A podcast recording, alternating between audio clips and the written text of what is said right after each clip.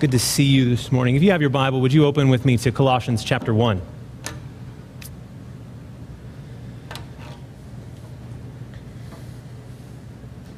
As you're getting there, I just want to go ahead and introduce myself. If you are new here, my name is Austin.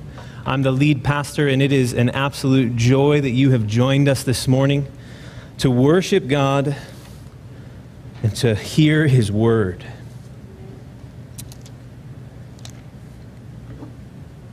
Colossians chapter 1. We will be beginning our series through the book of Colossians this morning. Hopefully, this will take us 12 weeks. Prayerfully, it may take us longer. As we are getting into this book, I think that this is one of the most valuable books for the Christian life. And so today, we will be reading from Colossians chapter 1, starting in verse 1, and we'll go all the way through verse 14. If you don't have your Bible, you can follow along on the screen behind me. Paul, an apostle of Christ Jesus, by God's will, and Timothy, our brother, to the saints in Christ at Colossae, who are faithful brothers and sisters, grace to you and peace from God our Father. We always thank God, the Father of our Lord Jesus Christ, when we pray for you. For we have heard of your faith in Christ Jesus and of the love you have for all the saints because of the hope reserved for you in heaven. You have already heard about this hope in the word of truth, the gospel that has come to you. It is bearing fruit and growing all over the world, just as it has among you since the day you heard it and came to truly appreciate God's grace. You learned this from Epaphras, our dearly beloved fellow servant. He is a faithful minister of Christ on your behalf, and he has told us about your love in the Spirit. For this reason also, since the day we heard this, we haven't stopped praying for you. We are asking that you may be filled with the knowledge of His will in all wisdom and spiritual understanding, so that you may walk worthy of the Lord, fully pleasing to Him, bearing fruit in every good work and growing in the knowledge of God, being strengthened with all power according to His glorious might, so that you may have great endurance and patience, joyfully giving thanks to the Father who has enabled you to share in the saints' inheritance in the light. He has rescued us from the domain of darkness and transferred us into the kingdom of the Son He loves. In Him we have redemption, the forgiveness of sins. This is the word of the Lord. Let's pray. Father, we come before you this morning knowing that we are in need. And we take confidence in the truth that you graciously supply our need. You graciously provide. We thank you for your word that preaches even today to us, Lord. It is not irrelevant, it is not lost, Lord, but it is powerful. And so, Lord, we pray this morning that this word, your word, would be an avenue for us to know you more. And as we know you more, that we would grow in our love for you, and as we love you more, Lord, that you would lead us into every good work, that you would lead us into righteousness. We thank you for the work that your Son has done on the cross, Lord. Forever He is glorified, and because He is glorified, we can take hope, knowing that we too will be glorified because we are in Him and He is in us. It's in your holy name we pray. Amen. Why Colossians? Why this little book of 4 chapters? Why spend a significant portion of our year studying this book? I think it's a question that deserves answering, and before I go too far, I think my first answer is pretty simple. It's because it's in the Bible, because it is the Word of God, because it is for the people of God. One of the things that I think is so important for us to grasp and to gather is what the Word of God and what preaching of the Word of God is doing to the people of God. In Ephesians chapter 5, it starts to set out some different expectations and calls to both husbands and wives, and both of those are rooted in who Christ is as a human being and who Christ is and who we are supposed to follow after. But what's fascinating to me is after it gives the charge for the husband to love your wife as Christ has loved the church, it goes into telling us what it is that Christ has done. The first thing is that he's given himself up for her, but it also tells us that he has purified the church. He cleanses the church with the washing of the water by the word. The Word of God preached to the people, the Word of God read over the people of God, cleanses the church for the purpose of purifying us so that one day, through the ministry of the Word, Christ will present His church holy and blameless before Him. And so when we get into a book of the Bible, and we are preaching books of the Bible here, the reason for that is because we believe that the ministry of the Word transforms the people of God and presents them holy and blameless before Him. And so that's what we're doing here, is we are going before the Word saying, Lord, cleanse us, make us new, wash our church through the power of your Word.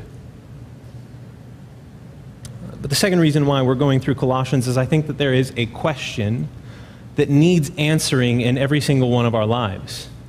And it's this: what does it look like to be spiritually mature?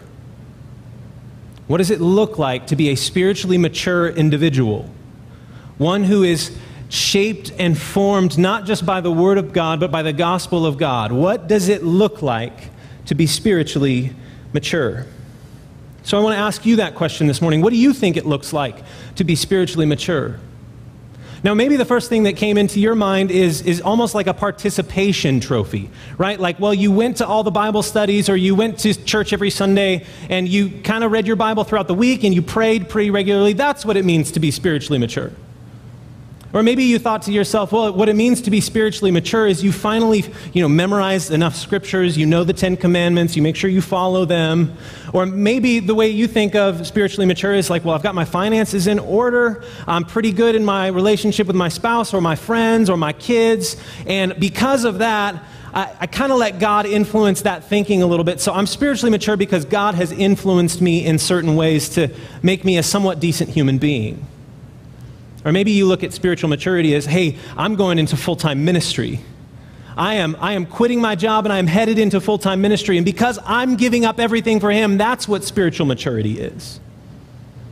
And so I think we have ideas surrounding spiritual maturity, and we have ideas surrounding spiritual immaturity. And I think the book of Colossians is going to start to answer for us what spiritual maturity is and how we get there as Christians. I love Christian activity. I love praying. I love reading the Word. I love attending church. I think that these are all important things for the life of the believer, but the temptation for us to think is that because we do those things, we are or will become spiritually mature.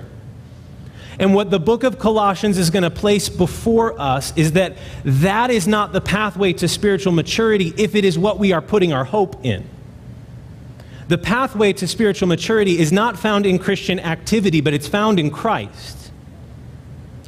I think that it is incredible and important for us to make sure that we are involving ourselves in the life of the church. But if our involvement in the life of the church gives us assurance of salvation, then we have a different view of biblical Christianity than what the Bible presents for us. Let me get into that as we go on. You see, Colossians is asking and answering the question, how do we become spiritually mature? Just a little bit of context for us. I'll just tell the story of the church in Colossae. Is this church is being written to by the Apostle Paul. The Apostle Paul is currently imprisoned in Ephesus, where Epaphras, who is the church planter or the person who started the church in Colossae, is also in prison. He is in prison with Paul, and they are together, and he's loading up for Paul, like, man, these are all the things that are going on in my church in Colossae, and Paul's like, man, we got to write a letter to help them along the journey. The church is a young church. It wasn't a church that was planted by Paul, but it was by a man named Epaphras, who was saved under the teaching of Paul. And Epaphras comes and he says, man, there's this young church. It's an amazing church. They love God, but there are some things that are happening in our church that are making me uncomfortable, and I'm just not sure I'm equipped to deal with them. And Paul responds to these concerns. And the concerns that are had, the concerns that reveal themselves to us about this church is, number one, spiritual maturity. There were individuals who did not know what it meant to go deeper in their walk with Christ. And so what was happening is a lot of people had ideas of what that meant, and they were putting them on the church, and those, what we'll call heresies, were starting to influence the church from inside.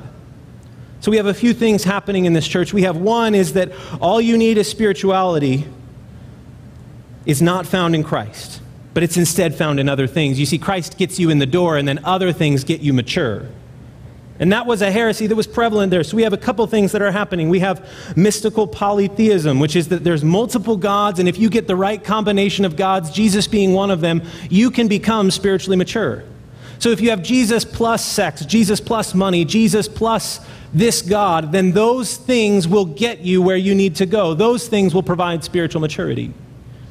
We had another heresy involved in this church, and it's that Christ plus the law of Israel. Like, so you come to know Christ, and then you need to make sure that you follow the law of Israel, make sure you're circumcised on the 8th day, then make sure that you do all of the ritualistic things, make sure you hold the Sabbath every single week, make sure you do all of these law-based things, because without them, you're actually probably not saved. And then another thing that's happening here, which I think is important, is that Colossae exists within the Roman Empire. And in the Roman Empire, there is a thought process that Caesar is God. And so Caesar is God, and so to come in and say, no, Caesar's not king, Caesar's not God, Jesus is king, is to now start to push against the powers at play.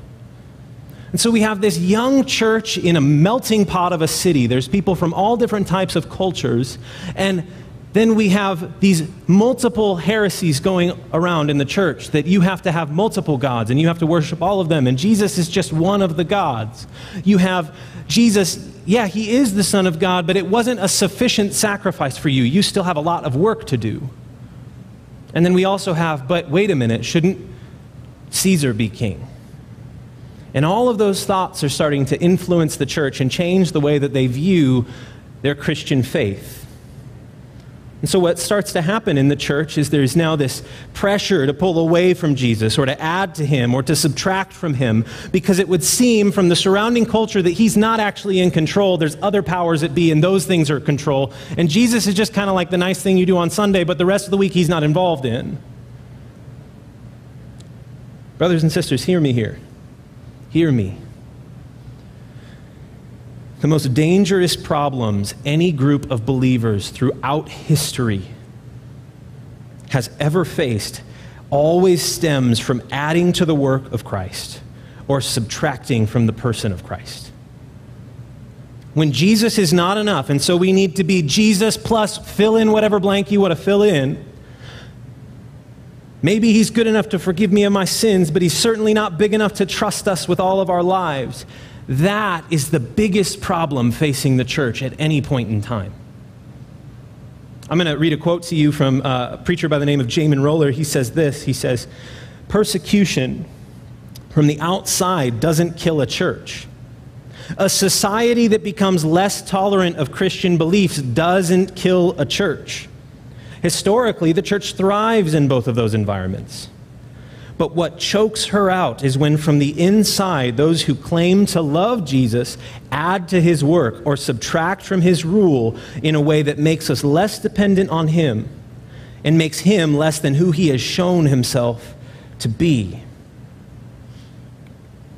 You see, if we respond to the worries about today and the shifts in our culture of our world with, man, Jesus isn't enough. We need to start doing other things within our cities. We need to start doing other things. Man, we got to start adding on to what this gospel presentation means. If we start to respond to the worries of our world in that way, what we are going to do is inevitably start to diminish the role and the rule of Christ, and the work of Christ, and the power of Christ.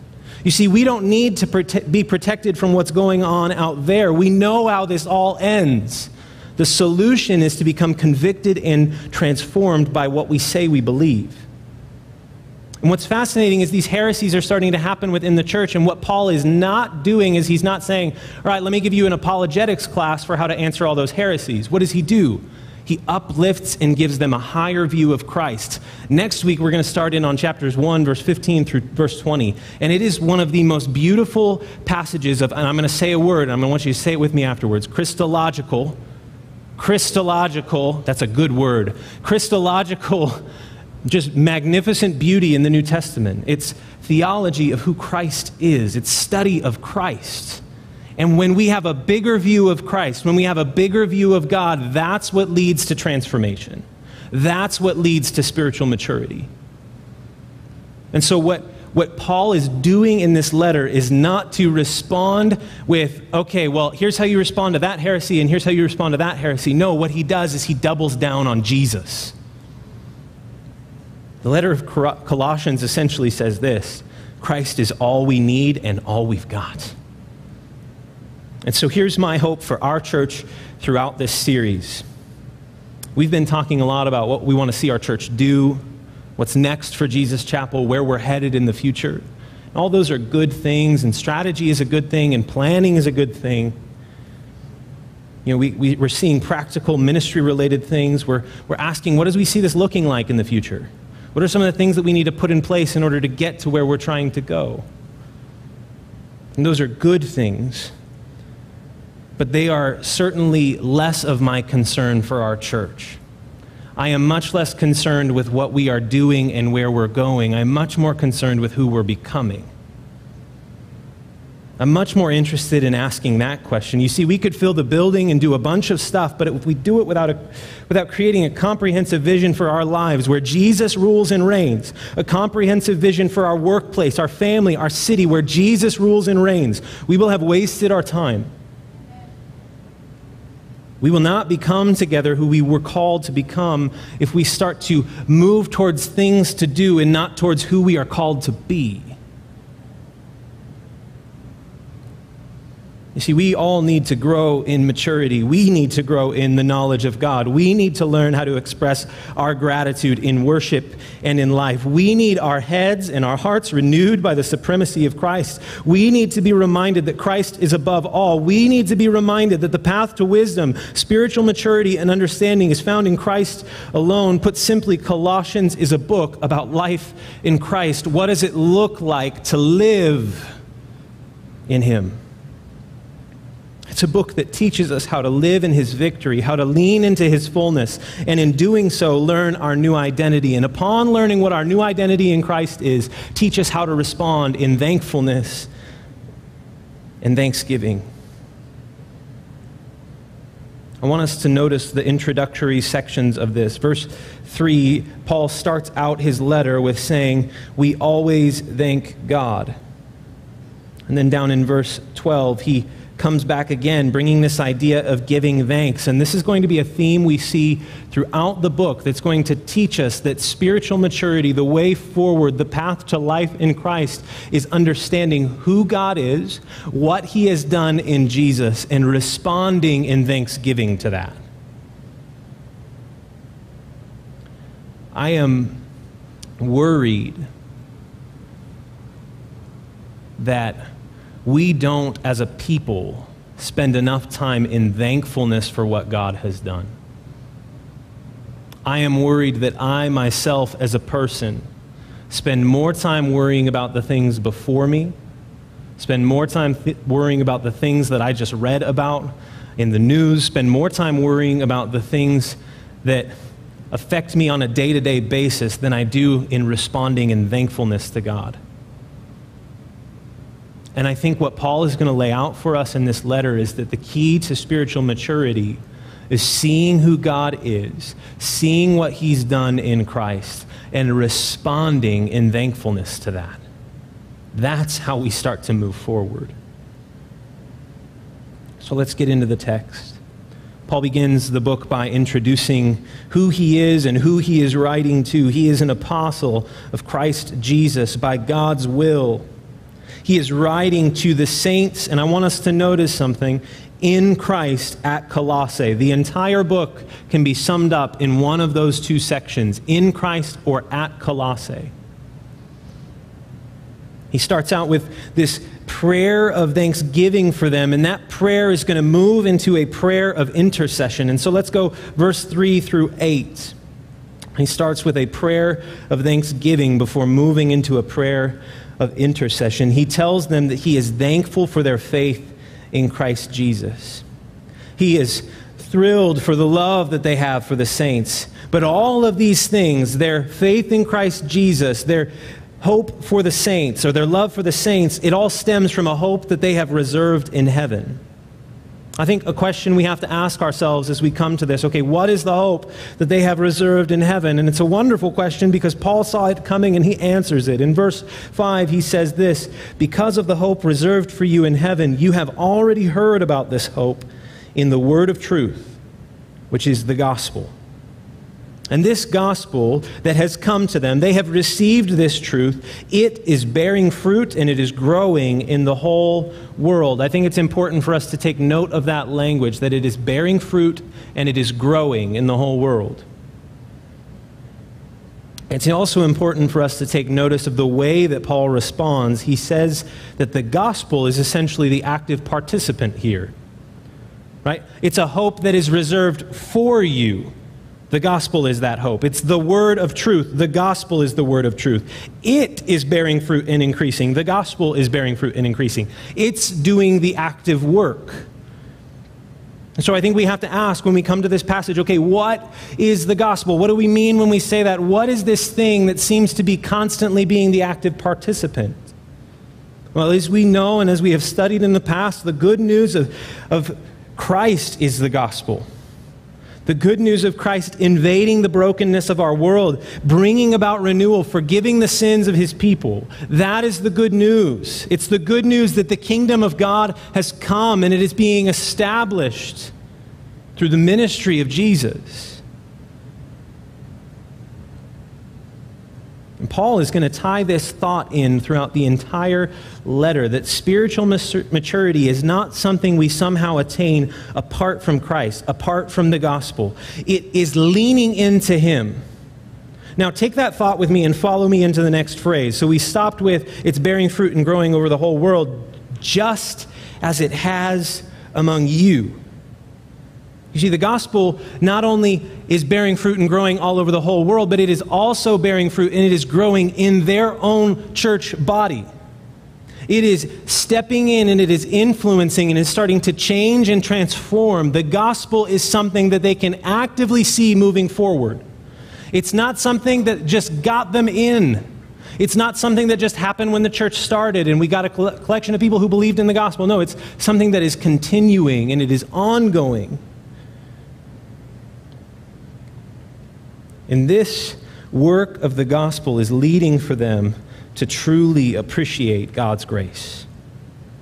There's that idea of thankfulness, appreciating what God has done. He then takes this thought and he transitions into a prayer of intercession. He says, "For this reason, since the day we heard this, we have not stopped praying for you." But there's specific things he's praying. He's not just praying like, yeah, Lord, I pray that you would bless them. I pray that they would just have a great time all the time. I pray that they would be happy and wholesome. And no, that's not what he's praying. What does he pray? He prays that they would be filled with the knowledge of his will in all wisdom and spiritual understanding. But there's a purpose for this. Why is he praying that this would happen for them? Those two words, so that they would walk in a manner worthy of the Lord, fully pleasing to him. You see, what Paul is unlaying in this prayer for them is he is praying that as they start to know God, as they start to understand his will, as they start to spiritually understand what he's doing, that it would translate into a life that is worthy of him. And so I think an observation we have to draw out of this is that knowledge of God leads to love for God and life with God. And life with God then leads to knowledge of God. As we're going to see, this is a cycle that is happening here. He then goes on to say something that's important for us to note. Remember the language from earlier, bearing fruit and growing. Well, that's going to repeat itself here. Verse 10, "So that you may walk in a manner worthy of the Lord, fully pleasing to him, bearing fruit in every good work, and growing in the knowledge of God. He is tying that back to the work of the gospel, that the work of the gospel would lead to them bearing fruit in every good work, and it would lead to them increasing, growing in the knowledge of God. That is what the gospel does in the church. It leads to fruit being born in our own lives, and it leads to an increase in the knowledge of God. Again, I think we have to ask, who's the active participant? It's the work of God made known in the gospel. Paul's prayer is that they would lean into the gospel, and in doing so, it would then translate into their lives, and that would lead to good works, that would lead to more knowledge. You see, what Paul is unpacking here in this prayer is that spiritual maturity is not, and it cannot be, actions that we do. It is looking to Christ, understanding who he truly is, who he has revealed himself to be, and by doing so, by seeing him in the gospel, the good news of him starts to now bear fruit and grow in our lives, leading to every good work that we will put our hands to. I think it's important for us to make a note on something. We've mentioned this idea that spiritual maturity does not equal reading your Bible or attending church or praying. But what I want to make sure that there's something that's important that we address here is those things, reading your Bible, attending church, praying, with the end goal of seeing Christ and knowing him, seeing him in the gospel, that will bear fruit and increase. You see, the question is not, do we have habits in our life? The question is, do we put habits and behaviors in front of us that point us and shape our affections towards Jesus? That's the purpose of the things that we do. When we gather here on a Sunday morning, is the purpose for us to check something off of a box, or is it to see Jesus? When we spend time in the Word, is the purpose for us to check something off of a box, or is it to see Jesus?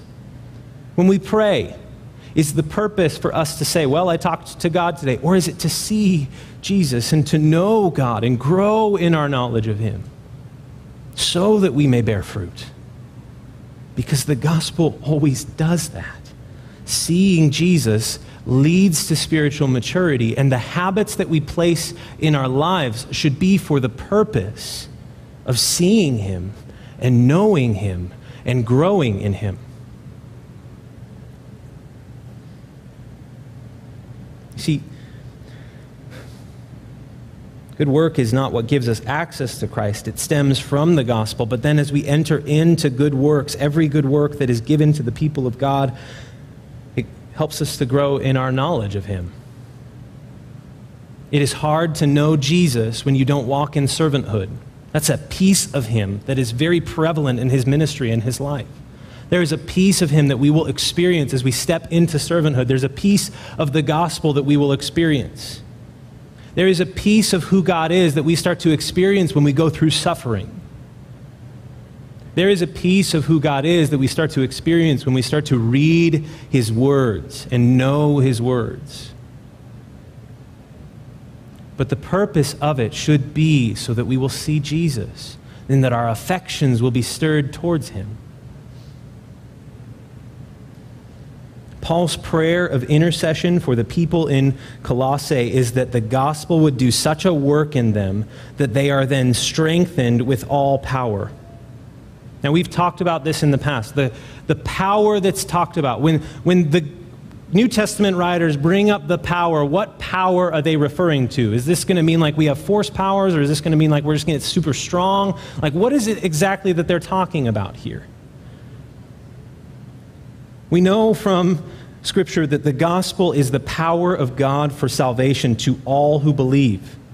So, if we believe that sin is what we need saving from, that it is at the root of all problems, the power for salvation is found in the gospel of God. And so our role as Christians is to lean more into the gospel and start to apply that work to different areas of our lives. Why do we do that? Because it's the power of God for salvation from sin. And if all of the things that we're seeing in life that we're saying this is problematic, or that's an issue, or that is severe, that is a huge issue, I am seeing brokenness in me, the solution for that is to look to the power of God that gives us salvation. and then to start working that out and walking that out. Now, I'm worried that what could be heard here is, well, I just have to hear the gospel again. And I think that's true. You do need multiple exposures over and over and over again to the gospel. But the gospel also gives us the power to step into spaces that we previously would not be able to step into because we had to work through issues of self-justification. And when we looked at that piece of who we are, that terrible piece of who we are, we couldn't face ourselves anymore. But now that we have the gospel, we can enter into those spaces knowing the truth that he has said about us and starting to apply that truth to different areas of our lives. This is why it's helpful to know yourself so that you can know the good news of the gospel and how it specifically applies to your situation. So Paul prays that they would be strengthened with that power. But he doesn't pray, and this is fascinating to me, he does not pray that they'd be strengthened according to their faith. But instead, he prays that they would be strengthened according to God's glorious might. Not according to their strength, but according to God's. Be strengthened. For the purpose of endurance.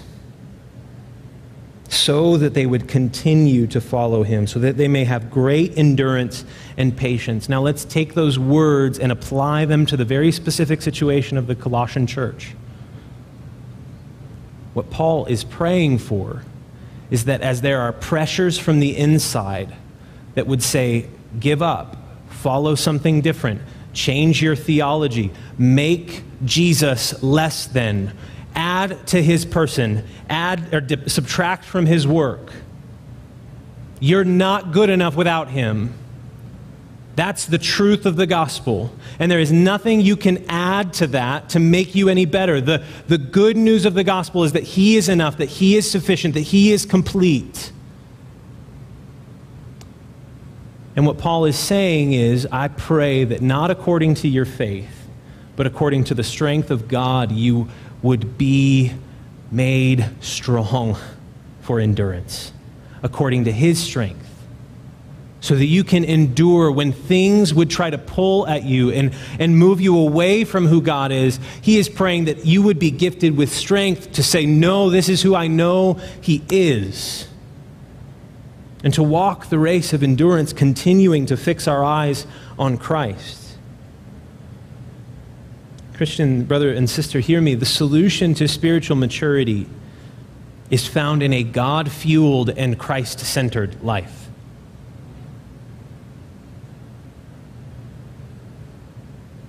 Paul in verses 13 and 14 starts to make a bit of a transition.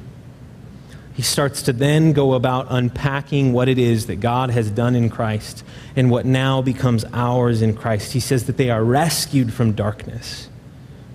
They are transferred to the kingdom of the Son he loves. I want us to stop there and pause there for just a moment. They are in a culture where everywhere it turns, it seems like there is darkness that is abounding. That sin is everywhere, that brokenness is everywhere. They're seeing it in their midst, they're seeing it in their lives. And what Paul does here is he points to the work of God to transfer them to that place of darkness into a new kingdom. Citizens of the kingdom of heaven, citizens of the gospel's kingdom. And why is that important for us? Why does that matter? Because that means that as the world shifts and as the world changes, our allegiance is not to the world that is shifting and changing. It is to a kingdom that is forever, and it is to the kingdom of the Son who God loves. We are citizens of a kingdom that God loves. That is what he has done.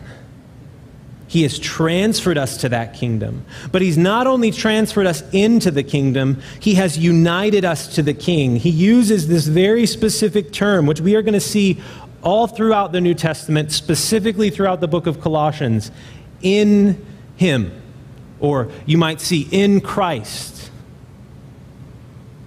This term right here, in him, it is only in him that we have redemption. It is only in Christ that we have the forgiveness of sins. You see, thankfulness for what God has done through the work of Christ, that he has forgiven us of our sins, is the key to moving forward. Thankfulness, responding in gratitude to who God is. But in order to respond in gratitude, we have to see who he is. We have to see what he's done. We have to know what he's done. And what the book of Colossians is going to do is it's going to say the key to your life, the key to your spiritual maturity is to lift up Christ and to respond to what God has done in thankfulness.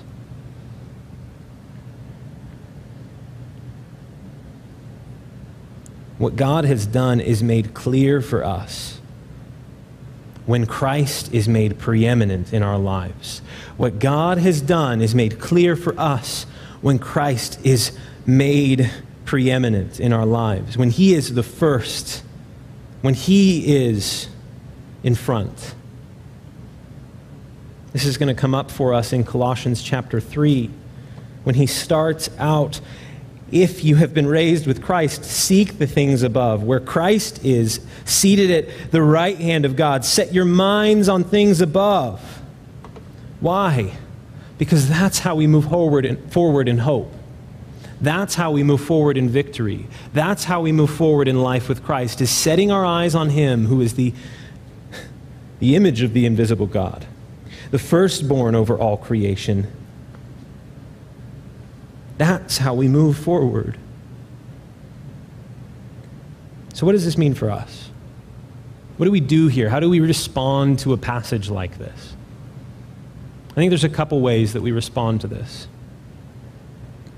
One of the things we've done for our staff here is we're trying to speak some words into the life of our church. One of them is that we really celebrate confession. That's something we want to celebrate when that happens in the body here. The other one that we're trying to do is we are trying to emphasize being over doing. We are really focused on emphasizing being with God, being with Christ, because we truly believe that that's going to lead to transformed living, that's going to lead to bearing fruit, as we see in John chapter 15, that those who abide in Christ will bear much fruit. Apart from me, you cannot bear fruit. So we're like, all right, well, let's make sure that we're emphasizing abiding in who Christ is. And so we want to make sure that that's a huge focus on the life of our staff. One of the things that I find very easy to do in Christian ministry, very easy to do, is to get so caught up in the practical day-to-day of things that we actually end up like doing more and not actually emphasizing being with God. There's always things on the back of the plate, always things to move into. And so what we've done is we've started to say in our staff's schedule here, one day a week you are required to not do work. Or one day a month, sorry, not a week, that was, yeah. One day a month, you are required to not do work, to turn off your phone and just take your Bible and a pen and a notebook and just go be with God for a few hours. That's what we're asking of you today. And so I am naturally better at preaching than I am at doing, and so for 3 months, I haven't actually done that. And so this last week, I was feeling it. I was feeling a weight on me, like, man, there's a lot to do before me. And so I cleared out some meetings and just wrote the staff and said, hey, is it okay if I take my day this Wednesday? And they're like, yeah, absolutely, take your day. So on Wednesday, I took my day, I drove up to Scenic Drive, and I just started to look out. And I started to look out over the city and see how big this city really is, and see how many people really are in this city, and see how many things are happening. And this thing started to happen as I was parked there, and I was sitting outside my car for a moment, and then it started raining, so I jumped back in my car, and I noticed other people starting to come. And they weren't coming to take pictures, or they weren't coming to, like, show a friend. They just came, parked their car for a minute, sat and looked, and then left. And I started to ask the question, like, why do we do this? Like, what is it that's so ingrained in us that we feel the need to come to a place and look out? What drives a human being to that thing? I mean, it's beautiful, don't get me wrong, but beauty cannot be the only thing that drives us. What is it that causes us to, in the middle of my day, take the long way to go sit and park, stare, and leave? So I started to ask this question, why do we look out? And I think I came to the answer that it's because we need to remember the world is bigger than us. There are other things going on that are not just directly related to my situation. As I'm sitting there staring out over this city, it was this reminder for me that there is so much more happening. And as I'm sitting there staring out over this city, I'm thinking to myself, isn't it incredible that the gospel is bearing fruit and increasing even in this city? But I think our temptation and our tendency is that sometimes we can be so focused on what's happening right before us that we don't see that. We don't see where God is doing those things. We don't look out. And so I think one of the things that I would like to do for us this morning that I think is important for us, but I think it's also important for us to remember usually, is to take a step back and look out and see what God's doing. I don't know if you know this, we live in a Western society, and Western societies are actually the place where Christianity is just declining mostly. We're not growing in Western societies. In fact, we're shrinking. And I think we can look at that, and we can look at our nation, we can look at the things that are happening, and we can start to become very concerned and think, the gospel just isn't enough for this. Or we can start to become very concerned and we can think, man, it's just all going down and everything's bad and terrible all the time, and it can be hard to respond in thankfulness when we just see things declining. But I think it's important to recognize that that is not the narrative of Christianity all over the globe. That is not the narrative of the gospel globally. You see, while we are declining in Western states, I think it's important for our Western countries, I think it's important for us to recognize that if we look out just a little bit in Africa, in the year 1900, there were only 8.7 million Christians over the entire continent. Now there are an estimated 390 million. And that number is expected to go up to 600 million by the year 2025. The gospel is certainly increasing and bearing fruit. In Iran, in the last 20 years, more Iranians have become Christians than in the previous 13 centuries. Since Islam came to Iran, there has not been as much Christian growth as there has been in the last 20 years. In 1971, they estimated it as around 500 Christians total in the whole country of Iran. Now, they're estimating hundreds of thousands. Some estimate more than a million. For all the talk that's been going on in Afghanistan, which is important conversations to have, one of the things that I think is getting lost is they're the second fastest growing Christian community in the entire world. You know what that means? Jesus is going to get the Taliban. He's coming for their hearts. We can talk all day about whether or not it was done well, how we got out of there. I think we might have needed to move out of the way so the church could keep growing. And I think it's really important that we look to that and we start praying for that. We look out. We remember that the gospel is increasing and it is bearing fruit. And when we do that, we can start to respond in thankfulness because we know that the narrative around who Christ is that he is going to transform and renew the world. He is always going to be bearing fruit and increasing, which means that if we are in Christ, we can trust that he is doing the exact same thing in us. And so we lean into that.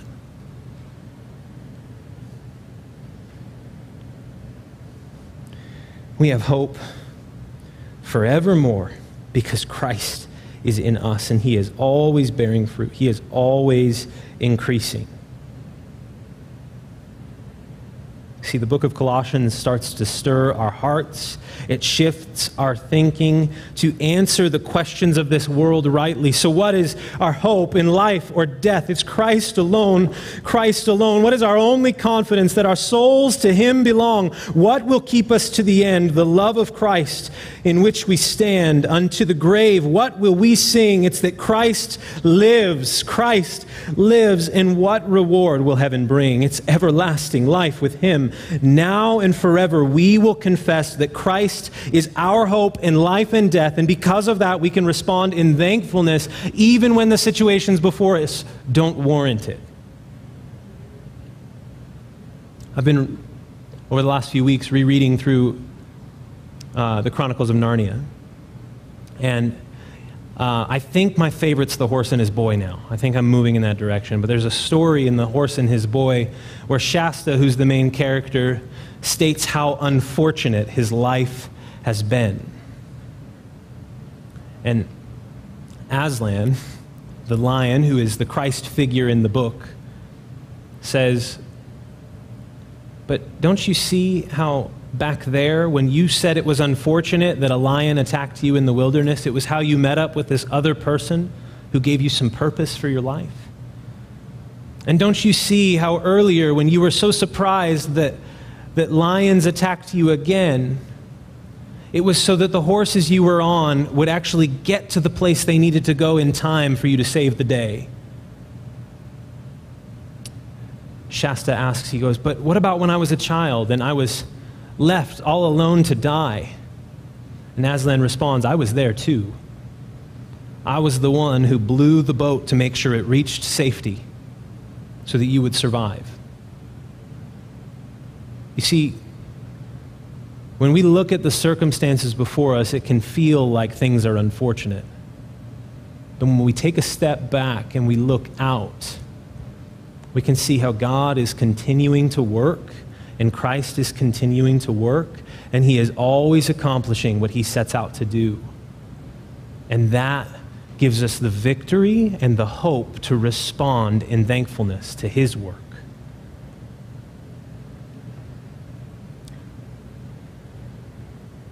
Let's pray. Father, we thank You so much for Your word that speaks to us, that teaches us, that helps us to grow, that leads us into righteousness. Would You help us to respond in thankfulness to who You are, to what You have done? May we gain, as we preach through this book, a bigger view of who You are. That's what we want, Lord. We want to believe that You are who You say You are. Help us to do so. Help us to lean into Your words. Help us to believe the gospel. And help us to see You for who You really are. It's in Your name we pray. Amen.